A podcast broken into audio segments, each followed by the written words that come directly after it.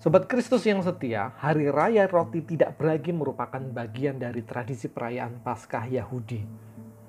Terdapat keharusan bagi orang Yahudi untuk memakan roti tidak beragi selama tujuh hari. Di dalam keluarga, biasanya dihidangkan daging anak domba yang sudah dibakar, lalu ada roti tak beragi dan ada sayur peterseli yang pahit, sembari dituturkan sejarah iman seputar kebaikan Tuhan dalam peristiwa pembebasan. Kemudian tepat pada hari yang ketujuh diadakan hari raya bagi Tuhan, Pesah, Paskah. Dan semuanya diselenggarakan untuk mengenang dan menandai keluaran dari tanah perbudakan.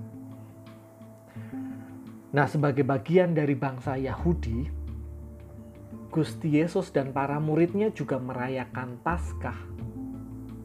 Itulah mengapa para murid sibuk mempersiapkan segala sesuatunya dan bertanya kepada Gusti Yesus, di manakah tempat yang akan digunakan untuk melakukan perjamuan.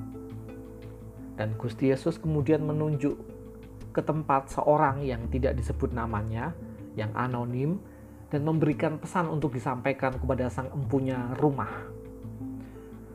Dalam pesan tersebut, menariknya Gusti Yesus mengungkapkan dalam Matius 26 ayat 18 bahwa waktuku hampir tiba.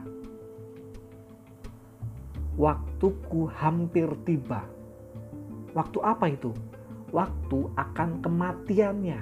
Waktu akan kematian Gusti hampir tiba. Bisa saja Gusti Yesus lari menghindar atau menggunakan kuasanya untuk mengubah sengat maut yang sedang menantinya. Namun hal tersebut tidak dilakukannya. Gusti Yesus setia dalam menjalani panggilannya.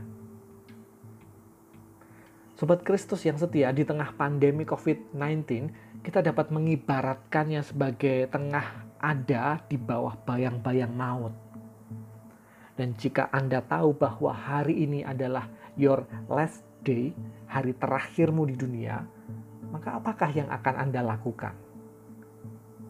Jika Gusti Yesus sebagai manusia memilih untuk tidak menghindar, menghadapinya dan melakukan yang terbaik, maka mari melakukan hal yang sama.